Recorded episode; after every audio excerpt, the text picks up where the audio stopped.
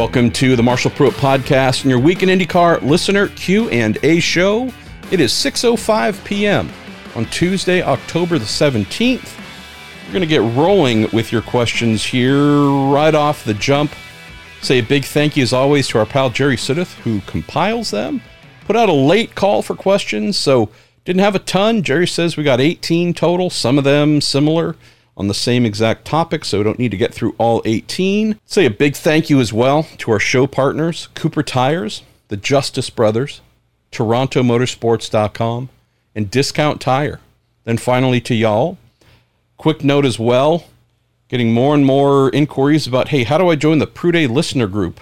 Those fun and wacky folks who joined around the show and become really good friends and communicate every day via Discord channel and etc. It's pruedayrocks at gmail.com. That's where to send your email. But to make things even easier, instead of reading it out every show, just look in the show description. Dropping the email address in there for you to make it real easy. Never have to wonder where it is, the correct spelling, etc. It's all in the show description. Send an email. They will you'll get a auto response back, I believe, telling you how to join in and off you go. New racing family that you're a part of. So here we are. Let's play podcast and uh, see how long it takes to get through your questions. And the first one, oh, we got many of these on this exact topic. Our pal Jeremiah Morel. Hello to you, Jeremiah, and the mighty, amazing other half of the uh, Sarah Power team, Sarah Morrill as well.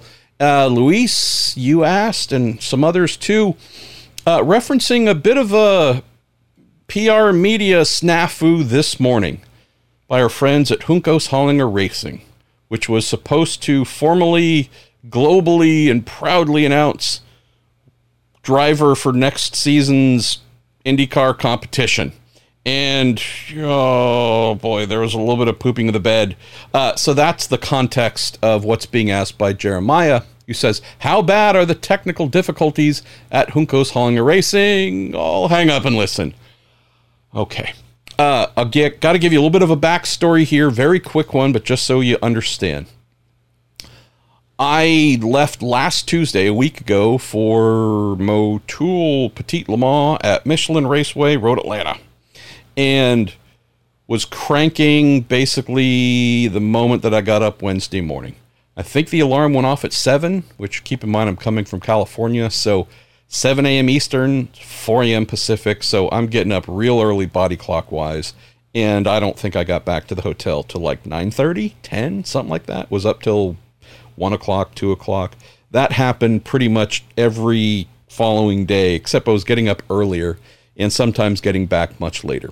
Saturday night after the race, uh, I don't think I got back to the hotel until 1.30 in the morning, something like that.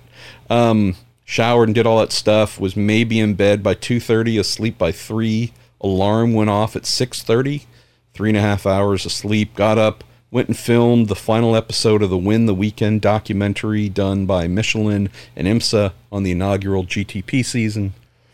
That took a couple hours lots of coffee. Then blasted over to chateau Elan, put on a suit. Yes. Folks there's photo and video evidence of me wearing a suit believe it or not. Um, and hosted IMSA's inaugural Hall of Fame brunch, which was an honor and amazing, and did that for a couple hours. Then jetted to the airport, had nothing but travel madness, and instead of getting home at 11:30 on my original flight plan, I think I got home at I don't know 1:30, 2 a.m. Again, maybe I landed, I should say 1:30 or 2, was home by maybe 3, yada yada yada. Was up not too many hours later busy day Monday. And so just sharing that exhausted, cracked out, body clock way off. I'm on East Coast time. I mean, I'm all over the place. But one of the things I was able to do was connect with our guy, Ricardo Juncos. Had seen, heard, or whatever that there was an announcement coming for Tuesday, rang Ricardo. He and I have an old, really great relationship. A lot of what we do is, you know, very between us or off the record or whatever kind of the norm. Um, but with all that noted, had said, "Hey, had heard there's a driver announcement tomorrow. Um, I, I, thought it might be leaning towards Grosjean. I don't know, um, but had had a couple indicators in recent days that it wasn't, but regardless, um, had a sneaking suspicion it might have been Augustine Canapino, but Ricardo and I have, have again always had a lot of respect for each other, taking good care of each other however we can. And in this instance, as he has done many times before, has said, Hey, hold on to this, okay? Don't go run this right now and post it. Said, hold on to this, but you're welcome to go with the driver uh, signing or returning or whatever you should phrase that news 10 minutes before our official release goes out. Been doing that for years. It's been really kind of him. And so there you go. So it said this is going out at 10 a.m. Eastern, 7 a.m. California. Said you're welcome to go 10 minutes early. Like, cool, got it. So wrote the story Monday night, filed it with the embargo instructions of 9:50 a.m. Eastern, 6:50 California, and went on about my night working on racer mailbag questions. I think there was some bad football being played, and uh, fell asleep. Whatever, whatever. Coming back to the still being a little cracked out and all over the place on sleep. Um, I'd wanted to get up uh, before it went live, but ended up waking up six minutes after 6:56 a.m. and woke up, grabbed my phone, saw that it was live on the site and said, okay, cool. Everything worked. On rare, rare occasions, the auto posting that the editors set up doesn't work as desired. I'll mention this because I am constantly reminded that folks aren't aware of this. I don't post anything uh, on any of my client sites. I don't actually have access, right? You'd have to. I once upon a time, like seven, eight years ago, I had access login credentials and all that to the uh, CMS content management system, but uh, I don't. So everything I nor same with social media. Again, no access to any of it. Post nothing. Anything that I write is sent via email, received by the web editors. They do their thing, come up with headlines, post the story, set things to auto post. they're embargoed. We do many embargoed stories per week, so kind of a normal routine here it is.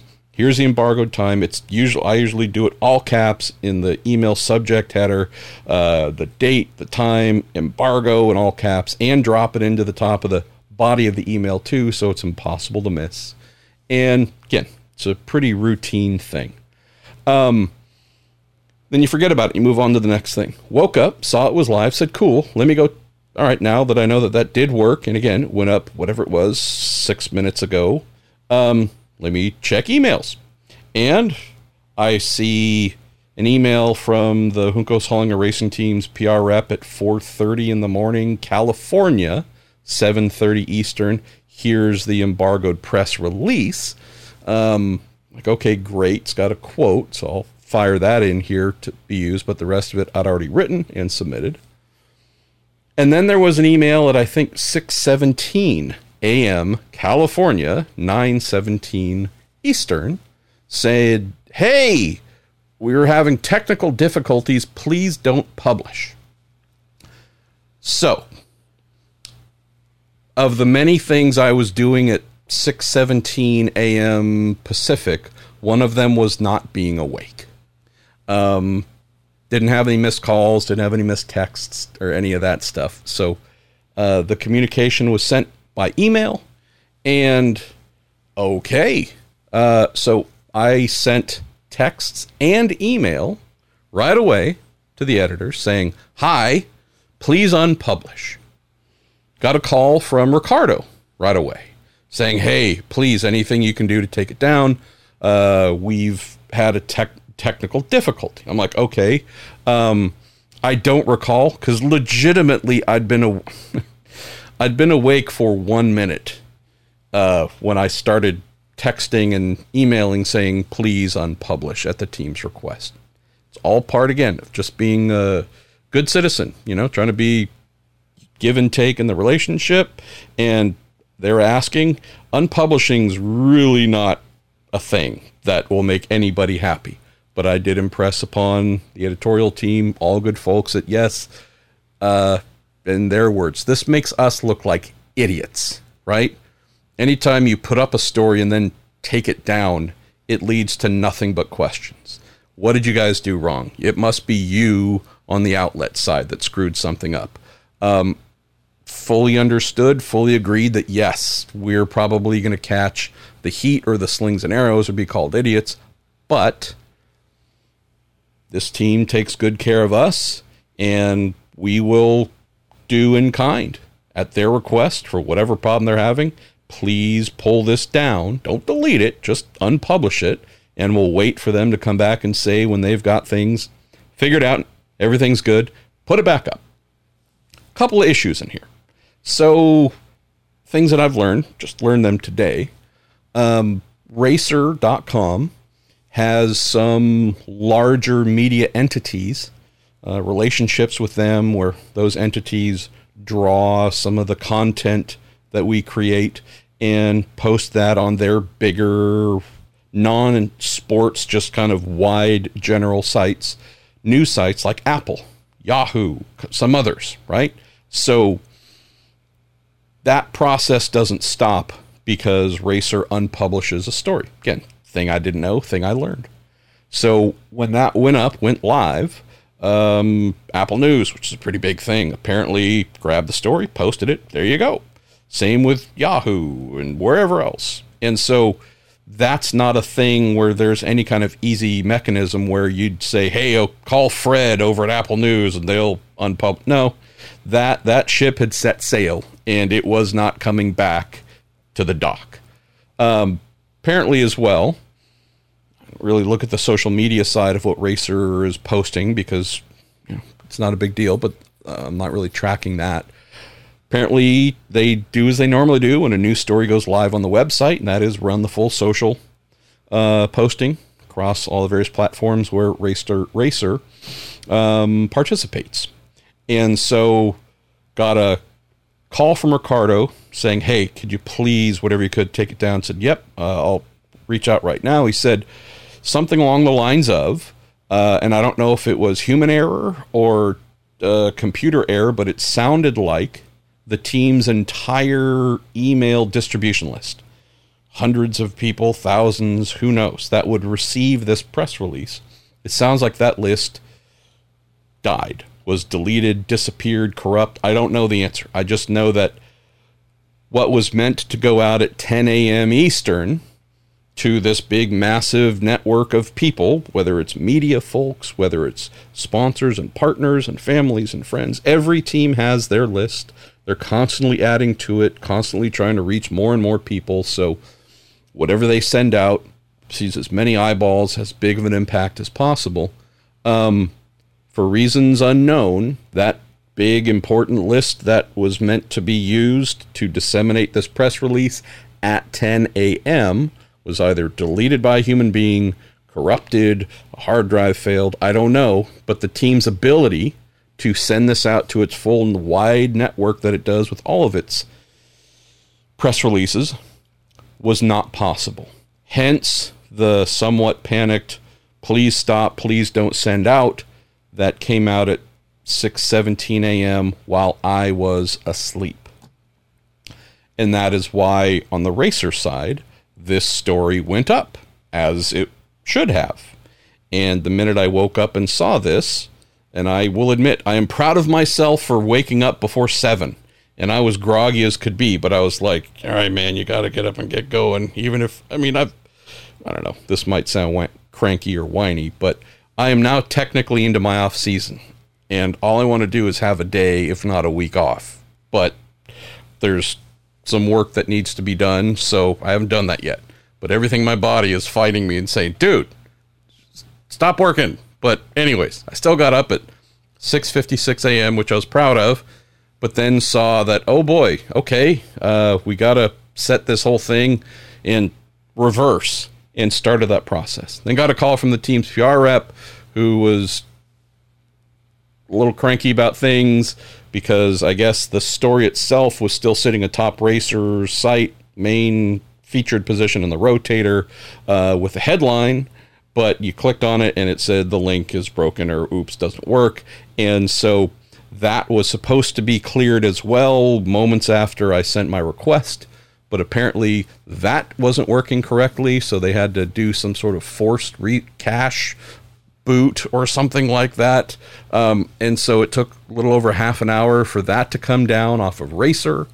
Um, the socials were deleted, yada, yada, yada, yada. So that, and I realize it's maybe a weird, strange inside baseball story, but that is indeed what happened. Now, I guess sadly, some folks screen capped the, I think the Twitter or X post by Racer. Um, and so that went around. And as I mentioned on one or two of the large sites, which we have no ability to control or ask to take down content in any kind of efficient way, it stayed up.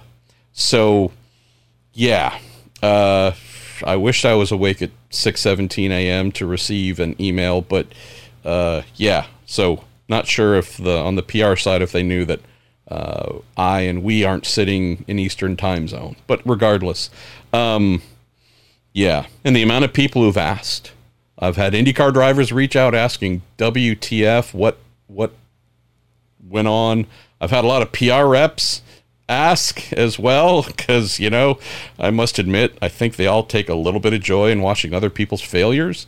Um, but yeah there you go. So i don't know if any of that's amusing i didn't find it the least bit amusing because for the first 22 minutes i was awake today 21 of those were dealing with this crisis and phone calls and emails and i think by the end of those 22 minutes i'd had two to three emails on top of the phone call from the PR rep and Ricard. Like, so anyway, so it was kind of a wake up and ah. So here we go. That's uh.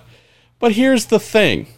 Oh, by the way, I've asked, followed up this afternoon, like, hey, you got a new posting time for this? And said, nope. So I have no idea when this story will go live again or be confirmed, confirmed, or whatever. I have no idea. Uh, this part I am I'm not laughing, but it's just like, you know, come on, man. It's freaking October 17th, right? Like, we're not even supposed to be dealing with this kind of nonsense, but uh, it is the off season. And, uh, yeah, I guess we could even have drama here over something as silly as confirming something really awesome and fantastic. So, there you go. Uh, let's go to our pal Danielle Canton uh, Andrew Miller, Matthias Ventola, and others also asked. You say, please report who the drivers for Juncos Hollinger Racing will be in 2024. Say, do you think it's a debate between Grosjean and Ilott to see who goes alongside Canapino? Um, uh, Garen Porter, how you doing, Garen? You say, Marshall, thoughts you and your family, and thinking of Dan Wheldon today, anniversary of losing our guy. Say, uh, I think it was yesterday, but uh, regardless, um, I'm not sure what day. Again, I'm a little cracked out. He said, You mentioned last week that we shouldn't be surprised if Romain Shaw ends up at Juncos Hollinger. You say, I'd like to see Romain back, but whose seat would he be getting? As I like both current Juncos drivers. Was pretty convinced that he was going to be taking Augustine's seat. Uh, had just heard over and over and over again from very great sources that the funding side was really struggling. There's a political things going on in Argentina and some other things that are had been making funding a bit of a problem, uh, leading to the very possible need to search elsewhere. Um, you might say, well, but if there's funding that would come with Canapino from whichever Argentinian businesses, state support, whatever it is, tourism, if there were serious dollars coming with Canapino, and that fell through, why would you go get Grosjean, who brings zero dollars? You'd actually have to pay him a couple million. As I've heard it told, there's a belief that with a Grosjean on your roster, you would be able to attract plenty of sponsors who want to be involved, knowing that his international profile is still really strong despite being three, however many years out of F1. So, again, more of a okay, we got to pay, but there'd be some real income opportunities here that we would not otherwise uh, have with anybody else on the open market right now. So, to your points or questions, though, Danielle, Andrew, Matthias, Garen, and so on, we know because Ricardo's told us this on the record that he and Brad Hollinger have Callum signed through 2024. Ricardo has said in print, I think in English, I know for sure to Spanish uh, speaking outlets, that he's holding off on confirming Callum until funding for that ride is solidified.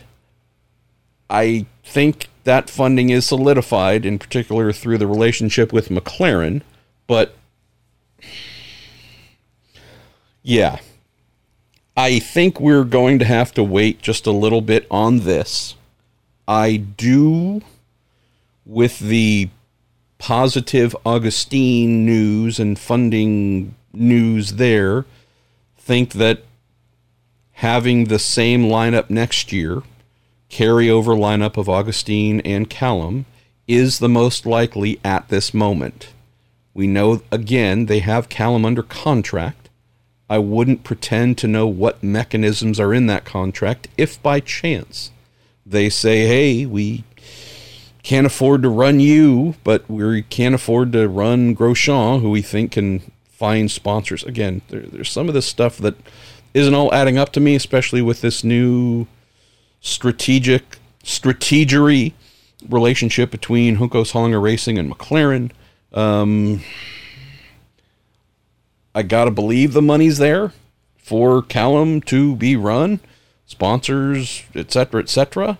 Um, through this McLaren relationship, but what we haven't had from McLaren or Juncos Hollinger is a confirmation of who'll be driving it. And so until that is done, I am sitting here wondering exactly who indeed will be placed in that car. So I think it's Callum and we are waiting for the formal publish it again uh, Augustine news. But yeah, um, if not Juncos Hollinger, I'm not exactly sure what Romain's options are with an IndyCar. Uh, we know that there was something there that I don't know how close it was to being a thing with Dale Coyne, but if Roman is not going, to Juncos Hollinger. Uh, I continue to hear that there's some really big paydays that Dale is wanting for anybody uh, who'd be driving his cars. Would say that true competitiveness and the ability to be on podiums and maybe even win would not be an option with any of those drivers. If Dale still truly wants to be competitive, having lost David Malukas, who was by far the most competitive driver he had last year. I mean, you could look to a Christian Rasmussen, you could look to a Oliver Askew, both of whom we know who are in play potentially. Uh, one only, and maybe even both at Ed Carpenter Racing, but who knows? Romain Grosjean sure as heck stands out as someone who, having driven for the team, they know what he is, and that they can be fast with him. So if it's not JHR, I gotta think DCR is really the last bastion of, of potential that comes to mind um, for him to continue his IndyCar career in 2024. Uh, I keep hearing that there's some better, bigger options in 25, but uh, I'm worrying about the season that's closest to happening, not the one after that. Our guy Kurt Pose, one of the great volunteer corner workers and also just a really nice guy. Kurt says, Is there an advantage for the teams in IndyCar that also have a GTP and IMSA, a GTP program? Is there an advantage in adjusting to the hybrid platform in IndyCar next season? Or the different electric motors and the difference between a prototype and open wheel? Is it too big? Say, wishing you and the family a great off season. Thank you, Kurt. Um, I mean, it, there's nothing negative for a Andretti, Ganassi, Penske, or Rahal, uh, or Shank, who've been centrally involved in this inaugural season of hybrid GTP racing. and anything they will have learned there to try and apply an IndyCar. It might be more along the the practices side, right? How to interact with the system, safety stuff, mechanical side. I think where the real differences are going to make this not exactly a like for like thing, where boy, the the IndyCar teams with GTP programs are going to have a big leg up. In GTP, the energy storage and energy deployment, it's a pretty automated thing. Systems kind of sort of doing a lot of the work without the driver being involved. Not all, but the majority. In IndyCar, for a lot of what I've heard, there's probably going to be a lot of driver involvement some manual options, some automated options. We'll see where IndyCar leans on the harvesting side, whether they let folks decide you want it automated, you want it manual, you want both, you know, pick and choose. Uh, this, I think, becomes a much bigger point of strategy in IndyCar than what we've seen in GTP, Kurt. And so it's for that where once IndyCar sets the rules on how you can and can't harvest, when you can and can't deploy that electronic horsepower. Who knows if they're going to restrict anything? Um, we still have to wait on the rules of usage that IndyCar comes up with, but I know from the drivers who've tested it that I've spoken with for a little while now, they all expect this to have the real potential to change strategy in a very significant way. And that means driver, driver involvement in how to use, when to use, optimal time, right? Uh, where to use it on track, where not to use it. You know, if you get caught behind a back marker at this corner, uh, use whatever energy you have stored to get past them. That will help your lap time the most.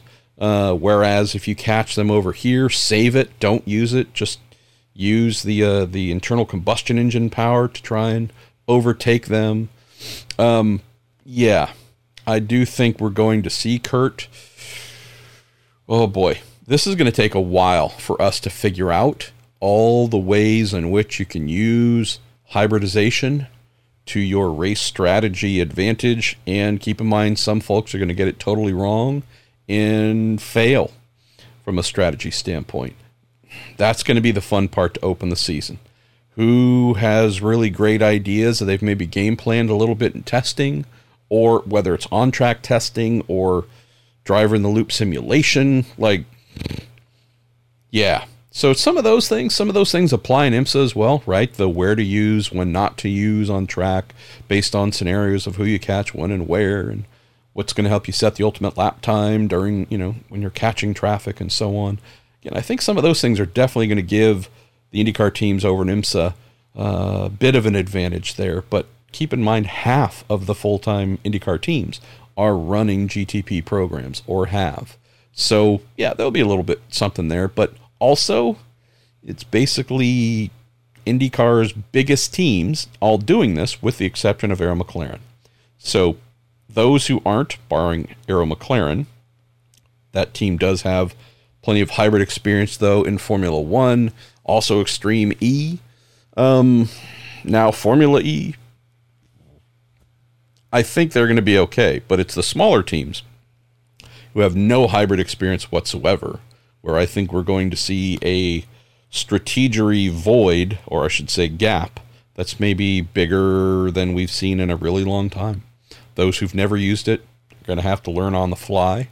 Um, that's probably where we're going to see some more separation in race mode. Uh, Gordon Martinez. So the hybrid oval testing concerns, specifically speed compared to the current cars, the ability to harvest and utilize energy, is it overblown or valid? Um, I think there's more validity here than not. Also, this was the very first test of the 2024 energy recovery system on a super speedway. So, again, the reason they go testing is to learn stuff, find out what works, what doesn't, what limitations there might be. I'd heard for a little while before the test, definitely, but for a little while that you know there there are some things that aren't exactly amazing and are certainly ripe for some solutions to make this the system perform, help the car to perform at a higher level in every way. Um, and maybe there are some issues there. Uh, not saying big issues, but again, you hear these things, you don't go running, oh my God, sky is falling. But what I need to dig into here, Gordon, this is just another thing where I've been stuck pretty heavily into IMSA for the last, I mean, since days after the IndyCar season finale. Need to have some more conversations to learn some more, ask some difficult questions to a variety of folks, and see what responses I get. Decide where the level of truthiness falls within those answers and such, and get a feel for things. But I believe I shared in one or two of the hybrid videos I've done so far and I got a couple more I need to knock out here ASAP. The design for next year, inaugural hybrid season in IndyCar. It's not meant to be the fairly impressive 100 horsepower number we were thinking was going to happen. Probably going to be, I don't know, we'll see, 50, 60, something like that. It's not a small number. It's comparable to what the previous push to pass system, that being extra turbocharger boost uh, did. So, keeping that in mind, it's kind of replacing roughly the amount of horsepower punch you got from turbo push to pass with electric push to pass. Okay, well, so if it's a like for like, right? And again, you know, with it, we'll see what the final horsepower number is for the ERS stuff, but it's there's not a big difference, I guess is the way I'd put it knowing that there's really not a big difference, well, then you'd say, well, shouldn't the performance be just about the same? You go, yeah, but carrying around about an extra 60 pounds or so, so that weight certainly is not going to improve vehicle speed. Um, then you start to have questions of, well, is there any extra mechanical drag caused by the system? You know, what are there other factors that might pull down straight line speed, right? coming out of a corner, you got a big raging engine and gearing in the car that helps it accelerate in a very impressive manner. Um, you've got that electronic horsepower punch, right? So coming out of the corners, um, you're probably going to be seeing a whole bunch of steam and fury and speed like we have. It's more a question of, yeah, when you're getting to the end of the longer straights, is whether it's the weight you're extra weight you're saddled with or any drag you might have are any of these things pulling down performance pulling down your top speeds limiting your lap speed or lap time so some of these areas where don't have all the answers but i'm try and get them for you and publish some stuff here very soon uh, related to this, GTP Enjoyer says, How much faster do you think the hybrids will be, uh, especially at a place like the Indy 500? I'm not expecting them to be faster. Uh, again, not with the weight and everything that I just mentioned. Only way they would, that I can think of, would be if there was a spike in that electronic horsepower for the 500 or qualifying or something like that. So, I know this is uh, an area that IndyCar is actively working on and trying to figure out, right? What do we do?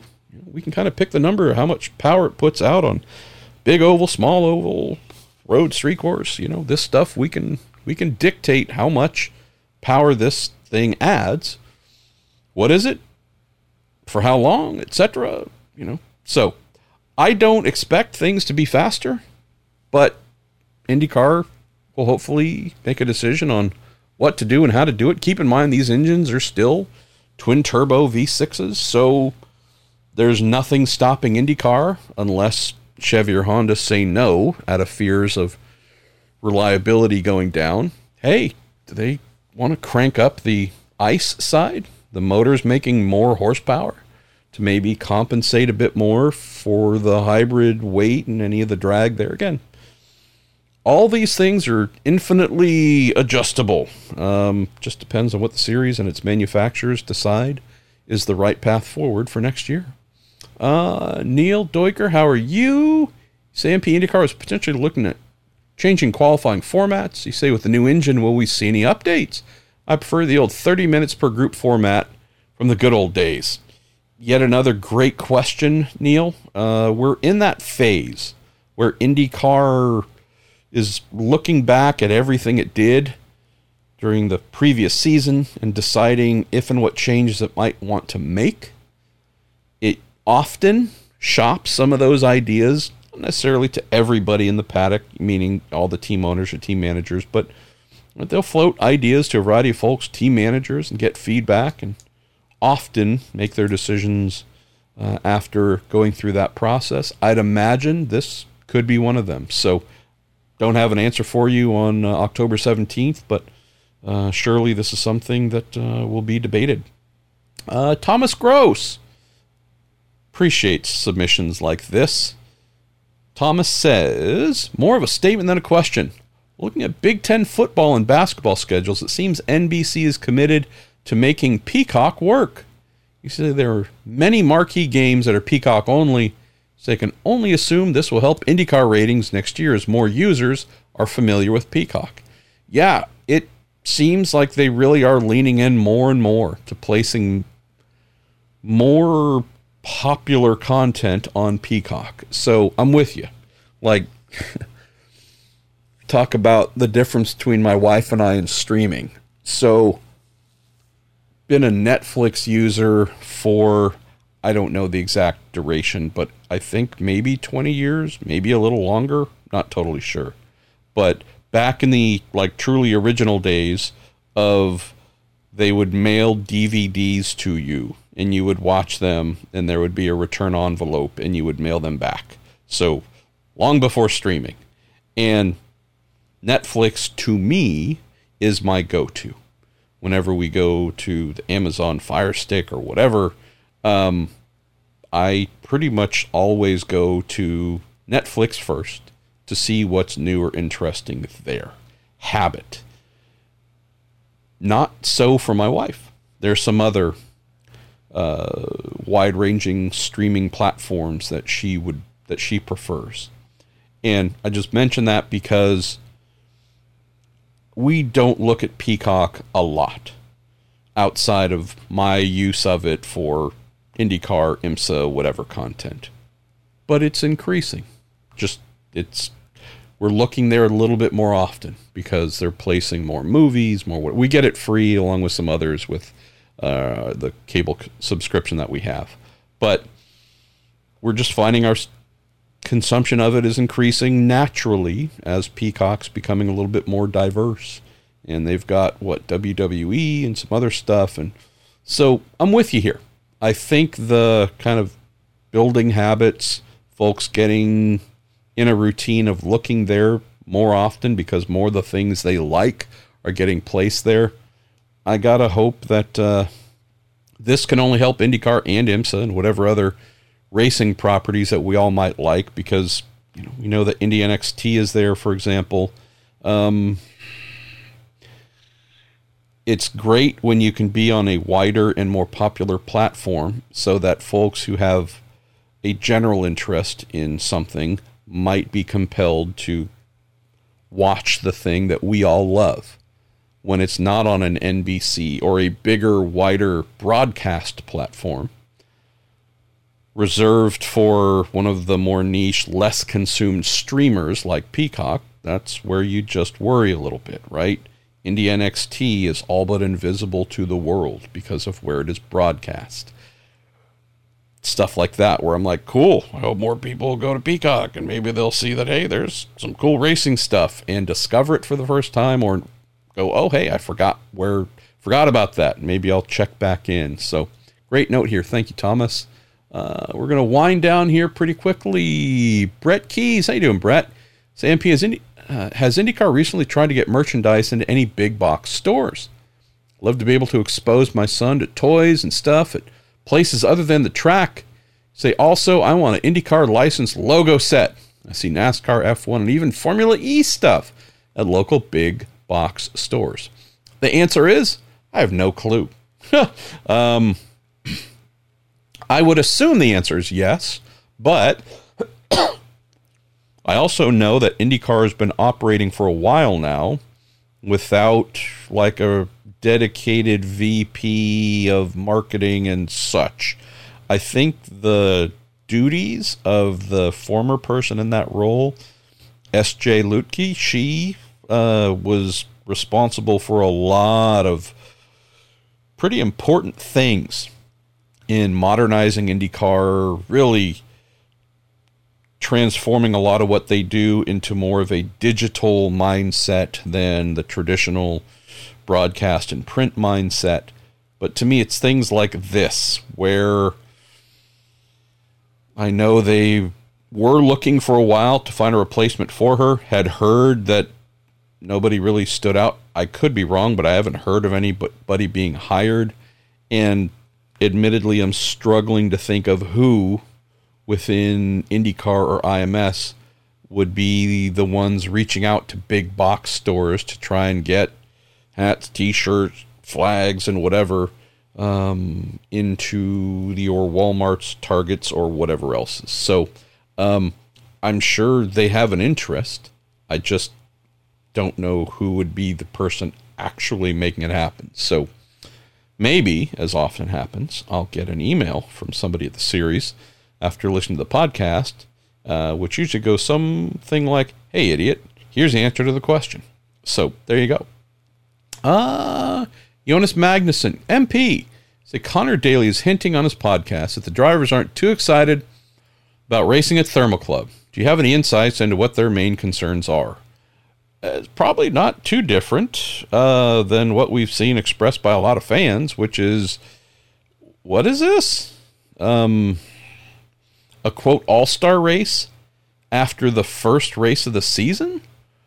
Um, okay.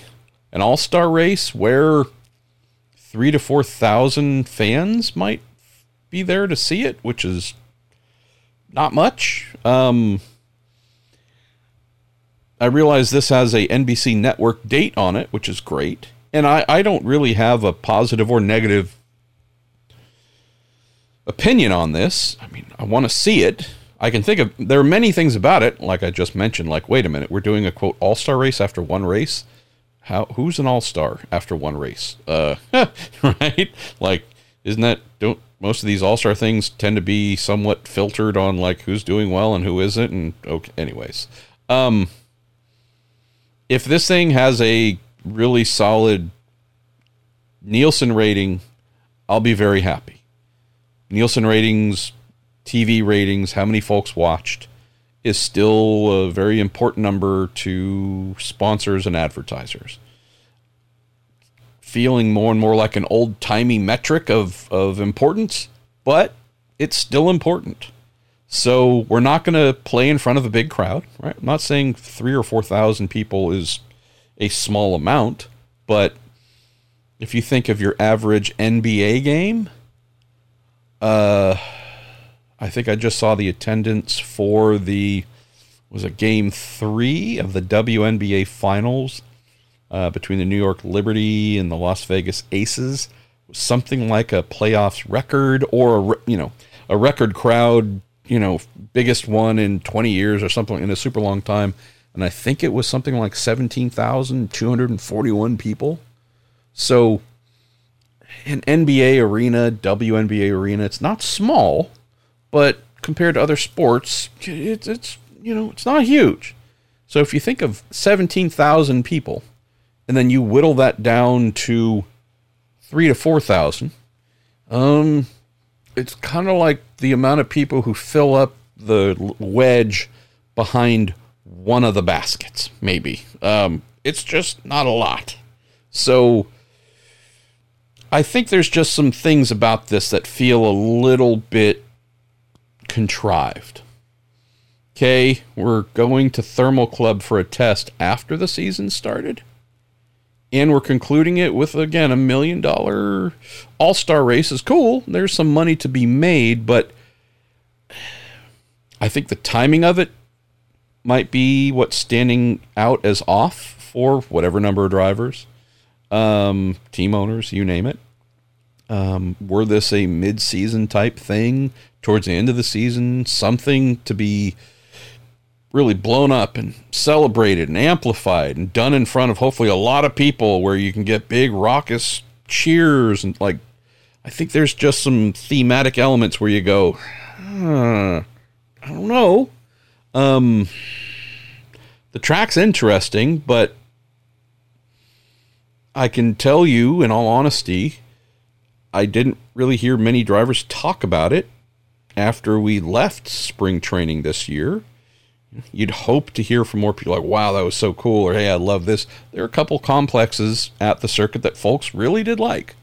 But, right, just, I think this, if we're talking about what Connor is alluding to and the drivers that aren't so excited about it, whatever amount of drivers, of the feedback I've heard from drivers, it's a little bit of a, what is this? And it's, has a feeling of a little bit of a nothing burger. Like we're just kind of making something up to fill a big dead zone in the calendar. Why are we doing this? To do exactly that. So, I mean, it is truly a filling a dead zone in the calendar. The fact that IndyCar was able to come up with a million dollar purse, I think that's pretty cool.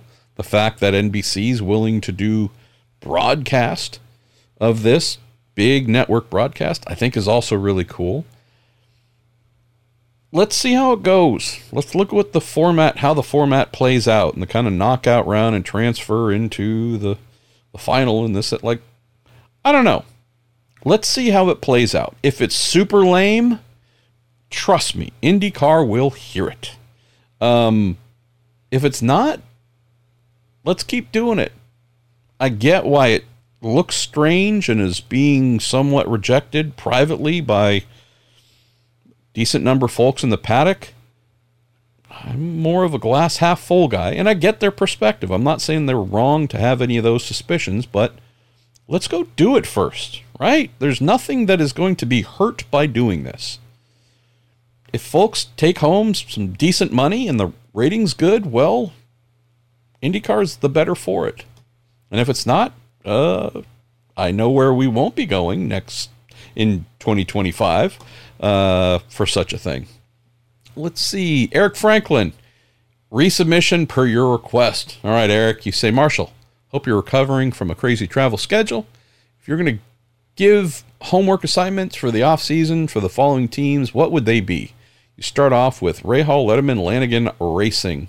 Um, bit of a obvious one, maybe uh, on this one, Eric, but it's ovals. We know the failure to qualify by Graham at the Indy 500 was just emblematic of greater issues they were facing the whole time. They were slow at the open test, and they were slow yet again at uh, the 500. Some immense work put in by the team, uh, led by former engineer Squirrel Allen McDonald. Uh, I'm told really, really helped find the the uh, the speed that was lacking that would have kept the cars from qualifying. Like some immense work was found to help three of the four scrape into the field.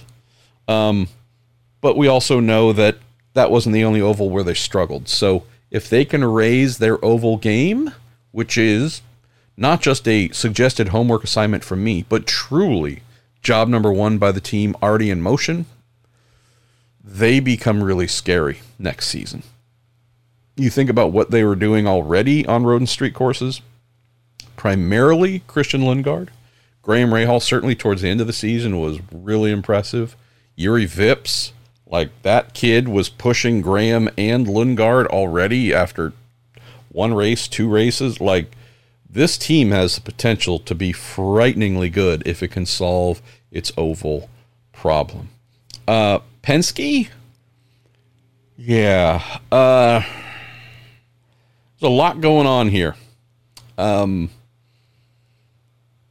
Scott McLaughlin as the top Penske driver, I hope that sends a message to his other teammates not only just how good he is, right? We know that.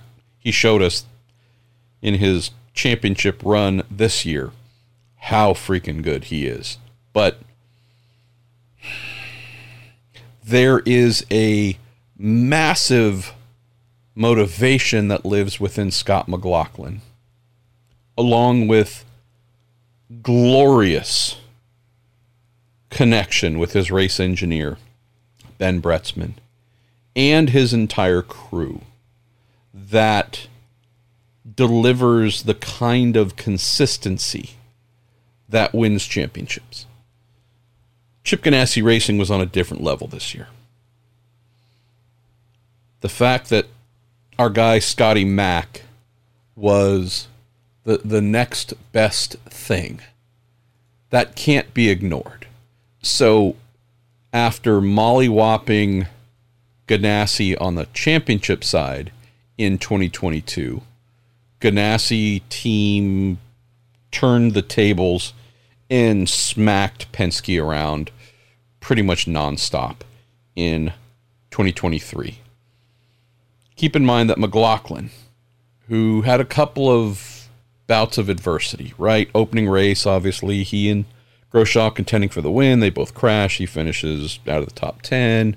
What, uh, I think in the month of May was pretty bad for McLaughlin as well.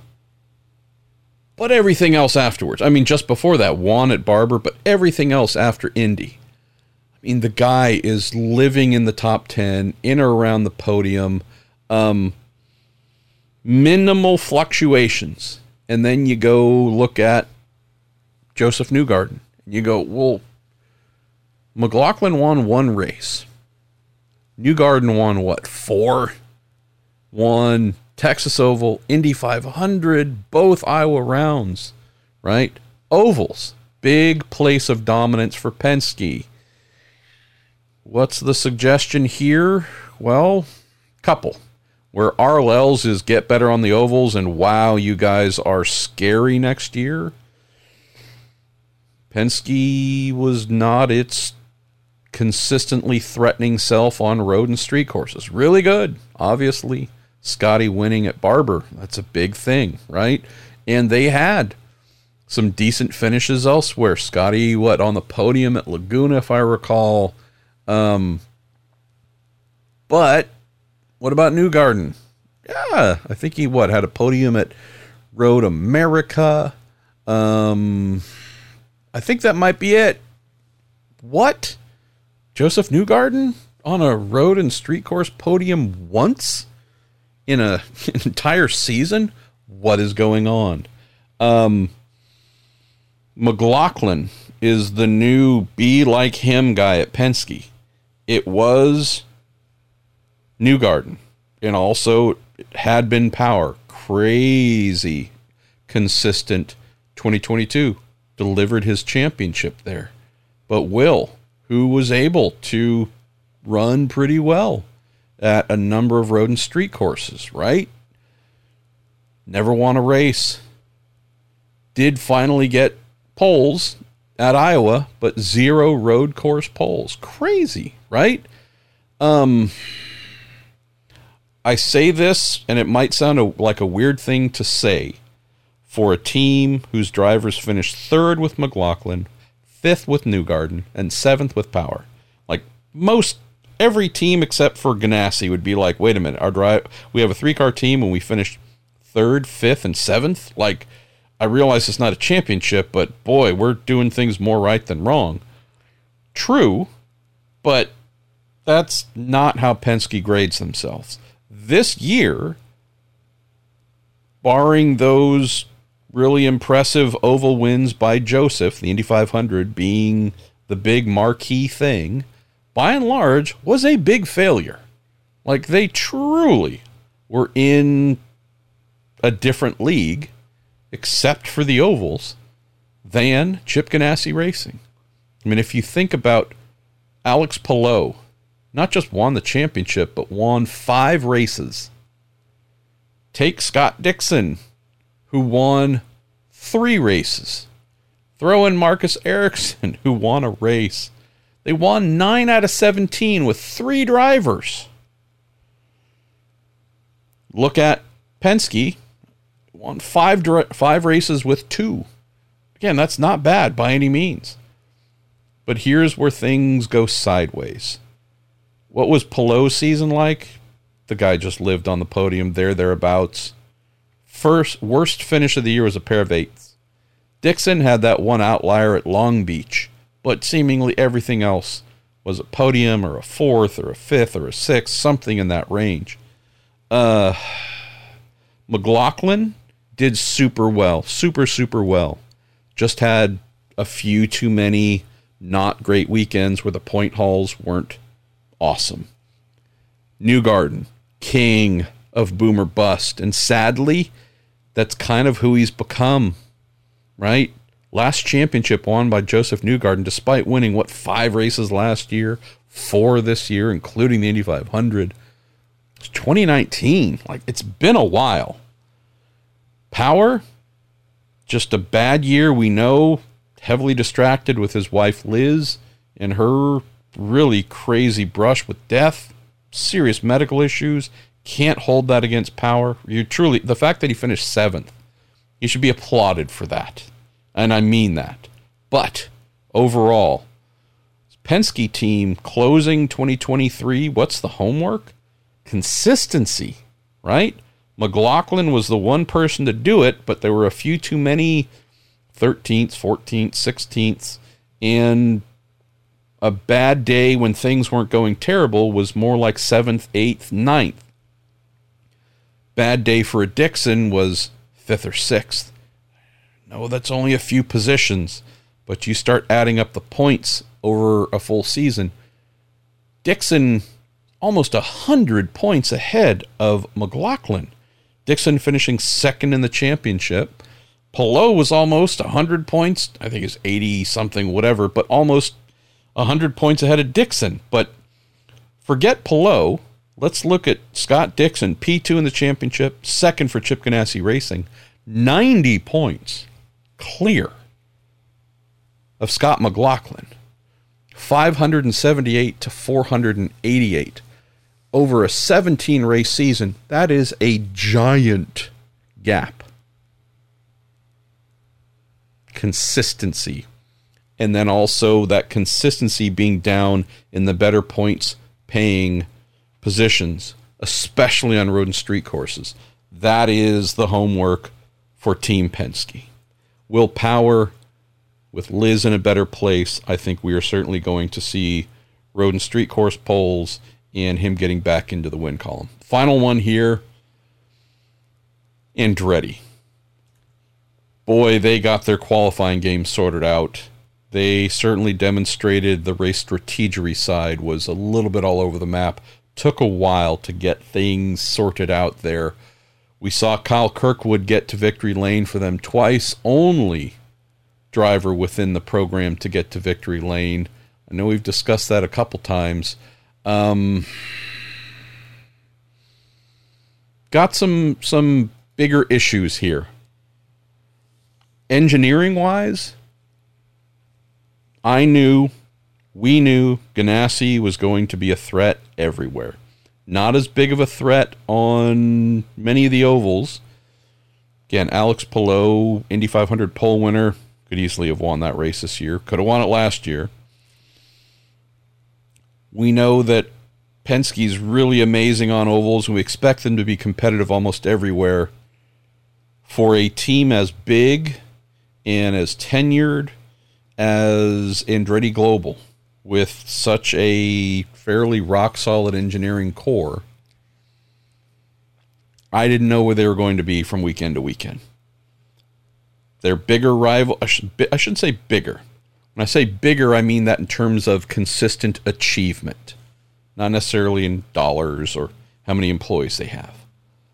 But Penske and Ganassi for sure, we knew they were going to be on it and good basically everywhere. It was strange when one of those two teams was a little bit out to lunch. Andretti, I mean, they were really good at earning poles, right? Grosjean right off the bat at St. Pete. Kirkwood at Long Beach went on to win. Grosjean again uh, round four. Three out of the first four races had poles by Andretti. Get into the middle of the season, start to get there. Colton back to back poles, right? Mid Ohio and Toronto. Things fall silent from there. What does that tell you? It tells you one big thing. Development wise, team was really sharp to open the season. Then everybody else either caught up or just distanced themselves. Whatever ideas uh, they might have had were certainly put to good use to open the season, but wasn't super sustainable. Yeah. Uh, race strategy, closing races, starting races, what tires to go on when, when to pit, when not to pit, uh, duration of pit stops. Uh, they seem like they're not far away from having a really great season, but they also seem like they're miles away. Like Colton Herta was the best Andretti Autosport driver in terms of championship position, winless, finished 10th.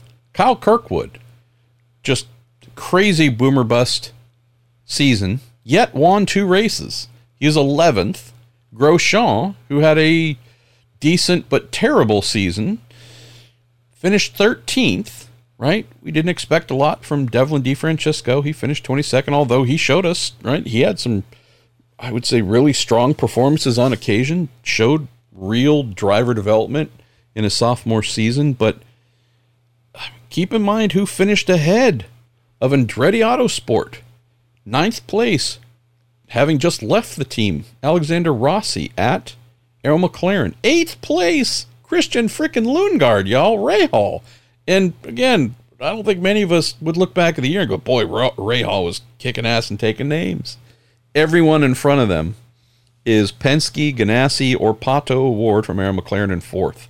There's no season where the best Andretti driver should be 10th. Last year, Rossi was the best in ninth.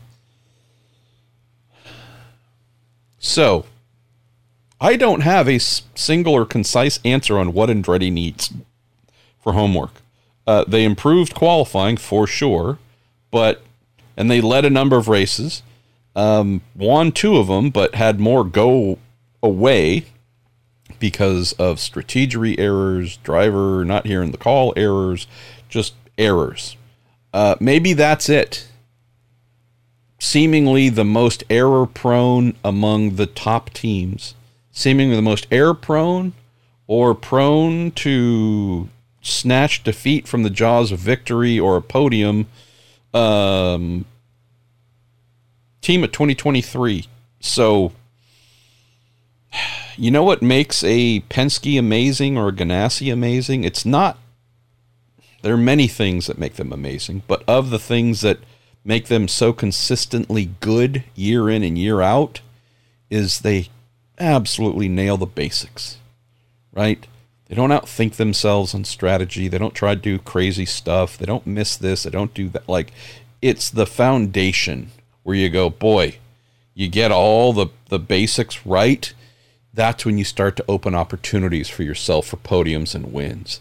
And when you see an entire team, 23rd one weekend, third the next, 19th the other, seventh the next, and uh, just you go like, wait a minute, this is like a ping pong, like up and down and back, and like what? And you don't just see it on one car, but two cars and three cars, and right. You go, okay, where is the control here? They're good people, extremely good people there, but something has gotten out of something has fallen out of their control because that kind of consistent inconsistency is how a team with as much, if not more, money than anybody in the paddock, with drivers who have as much, if not more, talent than almost any other drivers in the paddock. You go 10th is your best across 17 races. Uh, and last year it was ninth. You've actually gone backwards, and yet you have more money, more resources, and I think are a stronger team with the inclusion of Kirkwood. Um, yeah, a lot. All right, let's get down to our last couple of questions. Say farewell. Uh, let's see, where do we go? Jeremy Davis, you say with Vasser Sullivan Lexus getting the championship this past weekend in IMSA's GTD Pro class, does this help Toyota and Vasser get back into the IndyCar paddock? Um, I love questions like this, Jeremy, because I always try and figure out the con- how things connect.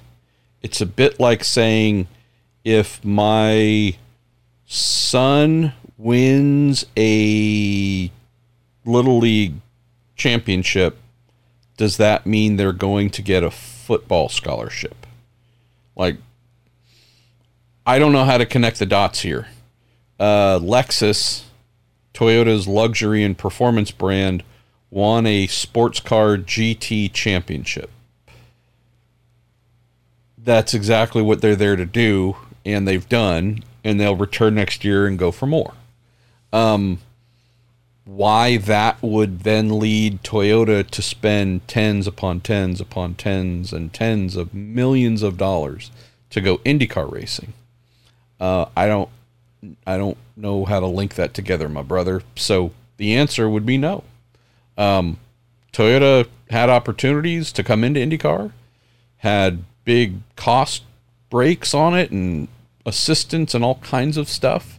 And within the last year or so, year and a half, they said no. So winning a championship in IMSA with Lexus would have zero connectivity to anything they might want to do in IndyCar. So uh, this is just something to cheer and support our friends at Vasser Sullivan because they've been trying to make this happen for a while and finally did it. Uh, Joey Morante. Joey, feels like this might be your first question. If not, I apologize. You say, has the delay in Andretti Global in has the delay in Andretti Global hurt Colton's chance to go to F1? Um, Colton has surely not lived up to the hype, and at this point isn't the best driver, even in his own team. I think it'd be smarter to invest in Kyle Kirkwood. What what do I know? Yeah, I mean, I wouldn't say Colton's not the best driver in his team. Um, again, across a 17 race championship, he was the best of all this year. Not by much, but um, I wouldn't, yeah. There was certainly some hype around Colton in recent years. He wasn't the one generating it. He wasn't the one saying, I'm better than anybody, but there was certainly a little bit of that applied externally. Um, I look at next year, and I know this isn't your question, but I look at next year as the real straight up okay, you've had two underwhelming years. Kyle Kirkwood was the one to deliver wins, at least for the team. Um, what's your response? Not words, but actions. What is your response? You've got an amazing race engineer. You've got great mechanics. You've got really good race strategists. Like there should be nothing preventing you from being the top driver. And I don't mean one spot ahead of Kirkwood like he was this year, but every opportunity for him to be fifth in the championship or sixth or whatever it is, way up there. Not the first driver in a double digit championship finishing position.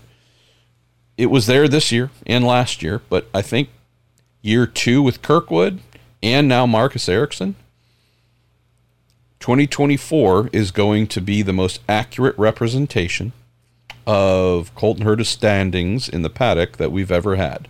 You could draw some of that from this year, uh, but again, I think Kirkwood full season with the team now, fully integrated with his race engineer and race strategy. Like you go, okay, cool, he's up to speed.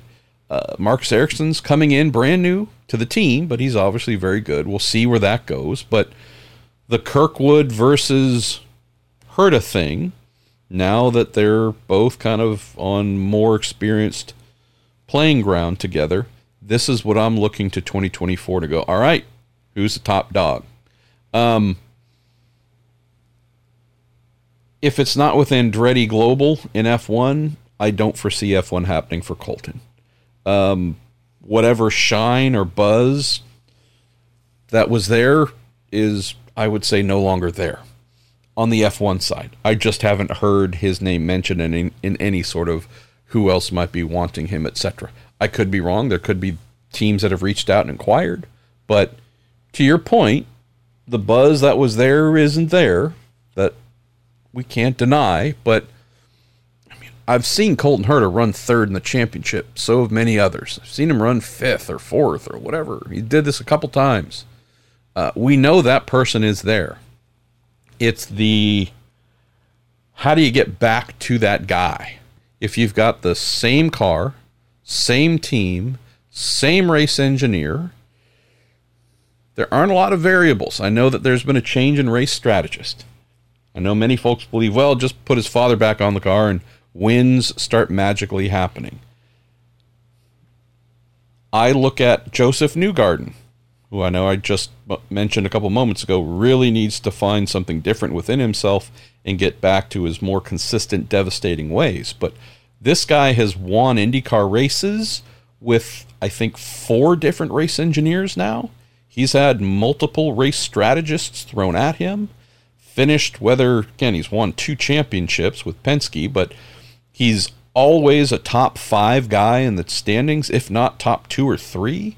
And with major changes.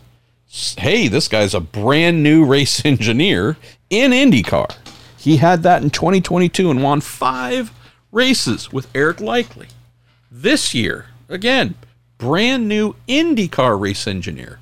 Right now, you know, realize that great experience as an assistant engineer and all that's wonderful, but yet again, another first time full bore race engineer. What does he do? Wins the frickin' Indy 500. Four races total is vying for the title up until the last couple of races. Right? And he's had Tim Cindric on the stand. He's had Ron Ruzewski. He's had wide variety of folks. Change of race strategist cannot be the thing where you go, well, that's the reason. Put Bryan Herta back on and Colton will just start winning. No, sorry. Uh, if you're going to be great, you're going to have change, significant change of those you work with. You have to perform as there are crew and engineering and strategy evolutions. And so, not being harsh on Colton, I'm just saying for those who think, well, there's a magic answer to make everything good again, you go, no. Maybe he leaves Andretti at the end of his contract and goes to another team He's not to. Ha- he's to have all new people. You've got to succeed there, or not. And then who you are and your achievements and your place in the sport is totally reframed. So, one more year, Joey, is what I'm looking at. No question. If 2024 is not a return to form for Colton, we're going to have to have a talk about where he's going in the future. Because three years of ninth or tenth place runs. How's this? Who finished 12th? Our pal Felix Rosenqvist. Love him. I've never heard anyone say he is as talented as Colton Herta. Who is 14th, right? I realize that's four spots, four, yeah, four spots behind. Rinus VeeKay driving for the much smaller, much less wealthy and resourced Ed Carpenter Racing Team, right? Colton finished with 356 points. Alex Palou finished with 656 points. That is a full 300 points behind the IndyCar champion. Crazy amount, right? What was Colton at? Again, 356. What was Rinus at? With, again, a much smaller team. And I think the team as a whole, we'd look at and say, boy, they had a really terrible, humbling year. Rinus finished 14th with 277 points. Right? Like, not all that far from the top Andretti driver. Just saying for his own reputation and future value. Andretti needs to get a lot of their act together and to solve and fix some of the things that I mentioned in Eric's question. But also, two years of this, okay. It's feeling it's feeling a little bit Rossi esque. Guy who was a terror and winning a bunch of races and finishing third in the championship or whatever. And then all of a sudden that becomes kind of a whatever it was, seventh, eighth, ninth in the championship.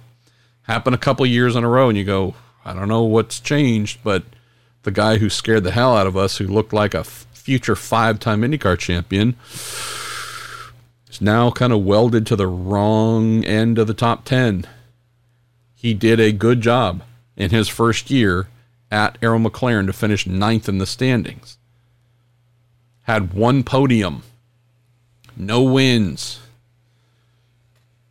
Pato, I realized did not the team did not have any wins whatsoever. Pato, I think six, seven podiums, king of the podiums among the non-winners, but like guy was crazy. That's the thing I fear. And I realize I'm going a little longer on this than I intended, but Colton's in that. I really hope 2024 is is much better for you because you're at risk of falling into that zone Rossi did, which is really hard to get out of. Um, Dave Heisen, you get the penultimate question. Marshall, the Aeroscreen 2.0 will be lighter. Is it a combination of the PPG screen thickness or Pankel improvements and 3D printing capabilities? Um, it's both, Dave.